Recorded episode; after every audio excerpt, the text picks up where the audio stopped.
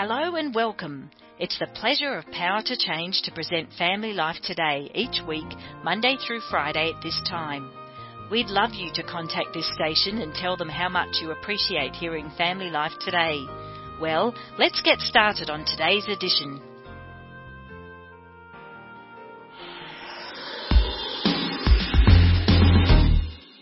The older you get, this is going to sound crazy, but the more important your tenderness towards your wife is.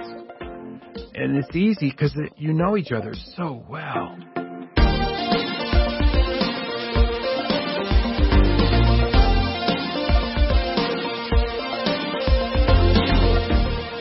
Welcome to Family Life Today, where we want to help you pursue the relationships that matter most. I'm Ann Wilson. And I'm Dave Wilson, and you can find us at FamilyLifeToday.com or on our Family Life app. This is Family Life Today.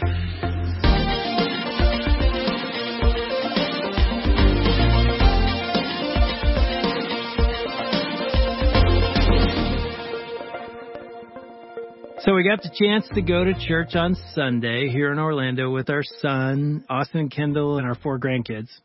All sitting in front of us. Do you yeah. remember? Yeah, I remember. Yeah, it was it was sort of fun to look at them in front of us and remember when we sat in church. Actually, I was always up on the stage and you were yeah, sitting there I was going to say I was sitting by myself. Yeah. Well, here's the question: What do you remember about that service? I remember watching our grandkids thinking they're amazing. Yeah, and then they went to kids. You Yeah, know, after worship. And so uh, Austin and Kendall came back. Here's what I remember. And you probably didn't even see them. There was a couple up in front of them to the right that was older. I would guess mid 70s. Oh, I saw them. Yeah, They held hands the entire the whole service. Oh, you saw that? We never even made a comment What? about it. Look at you. But here's the thing. I, I hate to admit this. I don't remember a single thing the preacher said, But you remember the which is probably what happened when I preached as well. But uh, I mean, I don't remember much about the sermon or the music. I remember seeing a couple that I'm guessing had been married for decades, maybe three or four or five decades, who knows, still in love. At least it appeared they're still in love. because they're holding hands. And what did you think about that? I thought, you know, a couple on their wedding day is a beautiful thing. A couple married 40, 50 years, still in love is more beautiful. Hmm. They don't look as good. We don't look as good as we did on our wedding day. Because you but know it's more beautiful. you know that they've had to endure a lot. Yeah. And the reason I bring this up is we've got Robert Wolgemuth back with us here at Family Life today, and he wrote a book that sort of talks about finishing well, and that sort of was an image of that. So, Robert, welcome back to Family Life today. Uh, thank you, Dave. Thank you, Ann. And I love the story. I love the Mm. story. We'll talk about it, I'm sure. But uh, I've been married to Nancy now for six years, and we hold hands all the time. Hmm. And the truth is, I look back on my life, my first marriage, after six years, I don't think I held hands like I do now. I've learned stuff. In fact, that's the chapter on marriage, and I'll tell you more about that. But why wouldn't you, every chance you get, to hold your wife's hand?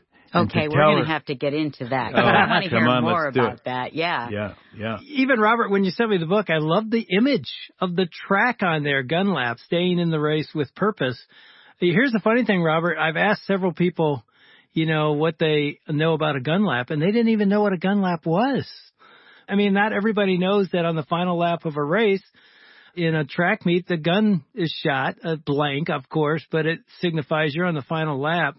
Obviously, you use that image and the track image on the front of the book to say how you finish really matters and the things that matter. And you, you list several different things in the book. I just highlighted one of them.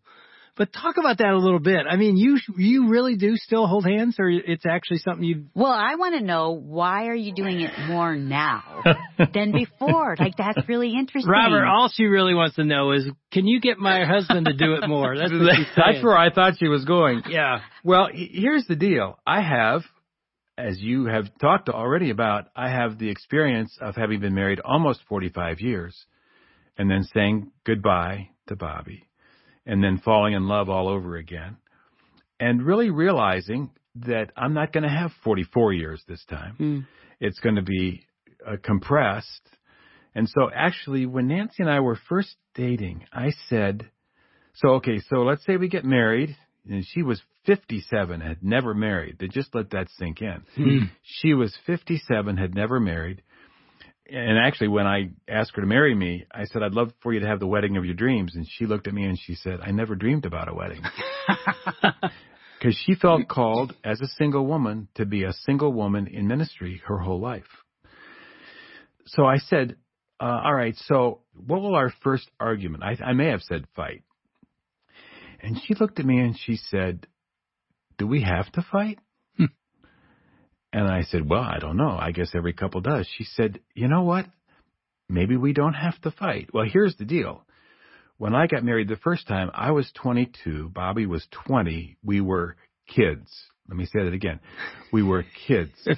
and so we kind of grew up together. But did we fight? Yeah. Did we argue? Yeah. Were our voices raised at plaster cracking decibels? yes. Yes. So now I'm 67, Nancy is 57, and we're grown-ups. Hmm. We've done a lot of life. We've had failures. We've done life separately, of course. So I'm going to tell you that after six years of being married to Nancy, we've not agreed on everything. She's a very strong woman. And let me say that she would say that I'm a very strong man. So we don't agree, but we, we haven't fought. Why raise my voice? Why do that? I don't have to. I'm not a child. I'm a grown up. So the point is, the older you get, this is going to sound crazy, but the more important your tenderness towards your wife is. And it's easy because you know each other so well. And you may even have a backlog, skeletons in the closet. And it's hard to get rid of those bad guys. But this is a wonderful time. The story you just told, I love this. I can't wait to tell Nancy that your kids, your son and daughter in law, sat and watched an older couple hold hands during church. Now, this isn't bragging, it's true. But if they had been sitting close to us in church, that's exactly what they would have seen. Mm. I never pass up an opportunity. Why would I? To hold Nancy's hand. This is a very sweet time. I mean, in terms of the affection that you're pouring on your wife. She's a responder. She was built to be a responder. So you as the man in the, in the relationship, you go first. I mean, I tell young men a lot in marriage relationships, you be the initiator. You go first. If it's making love or if it's picking stuff up off the floor, take the initiative. Be the initiator. Your wife will be so thrilled when she sees that in you. The scripture calls that leadership in your home, right? That isn't just like sound of music with a little whistle and having your kids line up. It's serving. It's going first. It's the towel and the basin. That's an incredible thing to understand in your relationship with your wife during these later years. Uh, one of the stories you tell in the chapter you wrote about marriage is I, if I remember right, it was a friend that was at a marriage retreat with his wife and the speaker said, Hey, turn to your spouse and say, I love you. He says that to his wife and his wife turns to him and says, I don't love you. And as I read that, I thought, oh boy, this is going to end badly. And yet, talk about that because he responded in a way that basically said, it's not over. You can do better starting right here, right? He was acting like a grown up. Yeah. It's back to the illustration I just gave. This is one of my closest friends. We text every day. Hmm. This man we're talking about right now. And this was exactly as you've described it. It was a marriage retreat. The leader said, you know, turn to your mate, take her by the hand and say, I love you. And so Dave did this and his wife looked back at him. And I mean, it was eye to eye, no messing around. I don't love you. And you know, for a man to hear that, Hmm. a man being competitive, a man wanting to win, you say, I'm out of here. I'll go find somebody else who will love me. And I said to him when he told me this story, I said, all right, so you went to that retreat. Was that a surprise? He said, I guess it was. I said, all right, like on a scale of one to 10, where would you say your marriage was? He said seven or eight. Well, his wife would have said one or two. In fact, Gary Smalley, do you remember Gary Smalley? Oh, sure. Gary Smalley, he actually counseled thousands. That sounds incredible, but thousands. You guys are probably way up there like that. And one of the things he says to each person, to the man, he says on a scale of one to 10, to the woman, he says on a scale of one to 10. And as I remember him telling me this story, he said in every single case, the man gives it a higher number than the woman does. So in this case, Dave's wife looked at him and said, I don't love you. And Dave tells me this story and says, I resolved to fix that problem. Instead of running from it, I decided I'm going to fix it. And the first thing he did, he didn't go to a seminar. What he did was he found an older married man. And he said to this man, here's what just happened to me, and I need some help with my marriage. This is both the mentoring chapter and the marriage chapter. This is pouring into a younger man or a more inexperienced man. So he found a man who I also know who was younger than he was, and that man poured his life into this younger man, Dave, in this case. And I tell you what, I see Dave and his wife a lot. And their tenderness toward each other is astonishing. But Dave got to the place where he realized either I do this or I lose her. Either really I lose her, she walks out the door, or our relationship just becomes so stale, it's just humdrum. There's no joy in it. Hmm. So he did the right thing. He sucked it up and he said, you know what? I can do better than this. Found an older man, a married man who helped him fix his marriage. It's an amazing story, but it's a Gun Lap story of an older man who, who has experience, more experience, failure, victories from those failures, whatever, poured his life into a younger married man and said, this is how you do this. Yeah, and I thought as I read it, that's exactly how it hit me. It was inspiring. Yeah. I mean, Ann and I have shared in our in our vertical marriage book the very same story in terms I thought we were 10 she said we're a 0.5 not even not even a 1 and you know it could have ended there but it was like oh my goodness I've got to change this. And I did, I realized it had to go vertical first. My relationship with Christ had to be the foundation. I can preach it but I had to live it. And then I had to work on the marriage. But you know, you think about doing that in your 20s or 30s, but you don't think about doing that in your 50s and 60s. You just coast. And you yep. wrote another story in there that also challenged me about just uh, how Bobby was such, your first wife was such a woman of the word, and you realized that you were just spiritually lazy in the marriage. Exactly right. And again, your your vulnerability there challenged me as I read it. I'm like, I can do the same thing. Yeah. And I can blame it on, well, you know, we've been married 40 years we're good, rather than we've been married 40 years, let's make the next 10 or 15, 20 the oh. best. oh man, preach it, preach it, brother, go. Yeah, the what the story I tell, Bobby loved the word. She didn't love the word so she could write a book. She loved the word because she loved the word. And the Lord spoke to her early, early every morning. And so I'd walk by her chair and actually, that chair now is in my daughter's home, and she uses it for the same purpose. Hmm. Wow! But I walk by that chair early, early in the morning. I'd go upstairs, study for a Sunday school class, write a couple chapters for a book. Then, when Bobby stepped into heaven, I sat on that chair the morning after we buried her body, and I, I heard the Lord say to me, "Robert, you're a lazy man. You have been letting your wife spend an hour every day or more." In the Word, in my presence. Now it's time. Get that baton and pick it up and start running that track. And and this isn't boasting. In fact, in many ways, it's confessing. But maybe in my seven years since that day, I probably have missed ten mornings, maybe even mm. less than that. And this is a gift I'm giving myself. Mm. So anyway, early in our relationship, um, after that experience on Bobby's chair, I thought, you know what? As I'm reading the word, I'm going to just look for stuff to jump out at me, and I'm going to text it to Nancy. So every morning, including this morning, Nancy, when she wakes up, because she stays up late, I get up early, she probably has three or four Bible verses on her phone that the first thing she sees when she wakes up. Hmm. Uh, I would not have done that probably if I hadn't seen it, if I hadn't seen it every single day and now my daughter gets to sit in that chair. So sometimes early in the morning, I'll text her and she'll be texting me Bible verses that inspired her that day sitting in her mom's mm, chair. It's really sweet. I was intrigued too as I'm thinking about men getting older and and you talk in your book about talking to your dad as he was getting older and you asked him how he was doing and he said just fine. And then you laid your hand on his hand on the top of his hand and then hmm. you said you just waited. And then he said, I feel useless. Yeah. And I was struck by that and it made me wonder because I've talked to other men that have a sense of loss Hmm. and feel useless. Yes.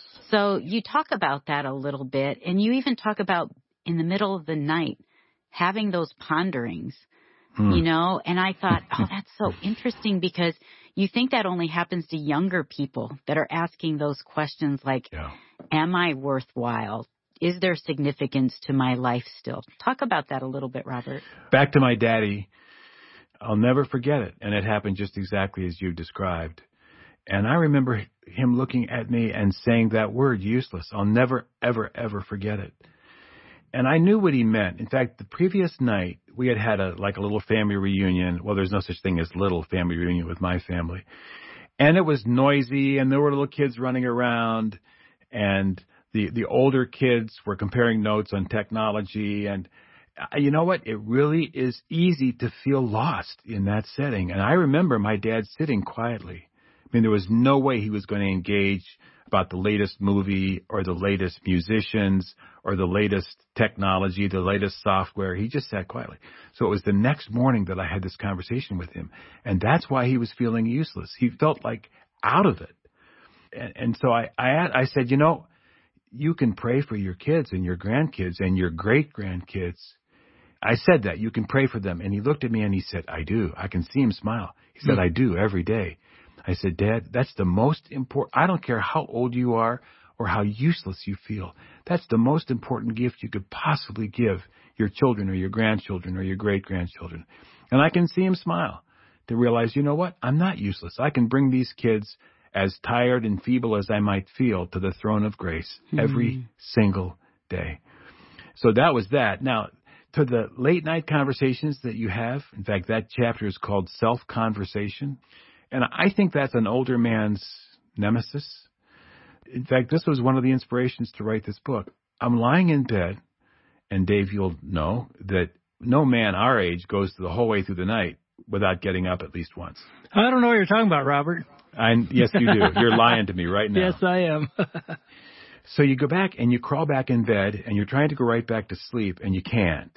And so these things begin to pop up in your brain. Yep. And I found myself being very critical of myself Hmm. and looking back over the previous day with regret, maybe something foolish that I had said to a friend or maybe uh, something I didn't follow up that I should have, whatever, whatever. And so I'm listening to myself and that's not good stuff. And so I bumped into a great quote. Martyn Lloyd-Jones, the great Welsh preacher of the previous century, wrote this very thing. And he said, Don't listen to yourself, talk to yourself. Hmm. And I realized in the Psalms, the Psalms are filled with David, King David, the psalmist David, imploring the Lord to speak to him, to not just listen to these voices. They may be good, they may be demons, but speak back to yourself. You say, you know what? I can do better than that. I'm not going to listen to that voice. I'm going to hear myself say, the joy of the Lord is my strength. And I'm not going to be subject to the voices that I hear. In fact, one of the most graphic conversations I've had since writing this book was with a colleague, a former colleague. And this man was brilliant, trained, smart. I mean, I had clients who are very smart, writing really deep, heady books, and this guy kept up with them. And I said, I haven't talked to you for a while. How are you? He took a deep breath, just like I just did, and he said, I woke up this morning, and my first thought was, there's no reason for me to live. Hmm. I can't tell you guys how shocked I was to hear that, but that's exactly what I'm talking about. When you get to the place where you can't do, and men are doers, right? You can't do what you used to do. Those demons come in and say what my dad said. You're useless. You used to be productive. Like, what have you done lately? You're useless. And that's exactly what my friend was saying to me. And I'll tell you, for days, I prayed for him. I sent him texts. I tried to encourage him. But that's not uncharacteristic of men our age. You know, you finished doing your productive stuff. You retired. You got the gold watch. You got the party. And now you're looking at life and saying, what's next? What am I going to do? In fact, the actuarial tables has men dying after they retire like crazy because mm. they look at their lives and say, I used to get my self-esteem from what I did. Now I can't do anything. Why should I live? Mm. Well, Robert, let me say for Ann and I as we wrap up, way to finish well. Hmm. I mean, you're not done. But as you wrote in Gun Lap, you're on that final lap. It could be a long one. It could be a shorter one. We don't know. But there's so many, you know this as well as anybody, who started well, who may have run well in the middle of the race. In, and I'm thinking of Christian leaders, of authors, of mm. influencers, as you and I know, who did not finish well. And you are finishing well. And it's a uh. model for all of us. We mm. need role models that don't quit that don't even get mediocre. You know, I mean, if you're going to finish a two mile race, that last lap matters. You got to prepare and be trained so that you can run as strong in that last lap as you did in the first. And you're modeling that for all of us. So from just one man to another, thank you. Way to go. Uh, thank you. Thank you, Dave. Thanks, Robert. We really appreciate you in all ways. Thank you, Ann.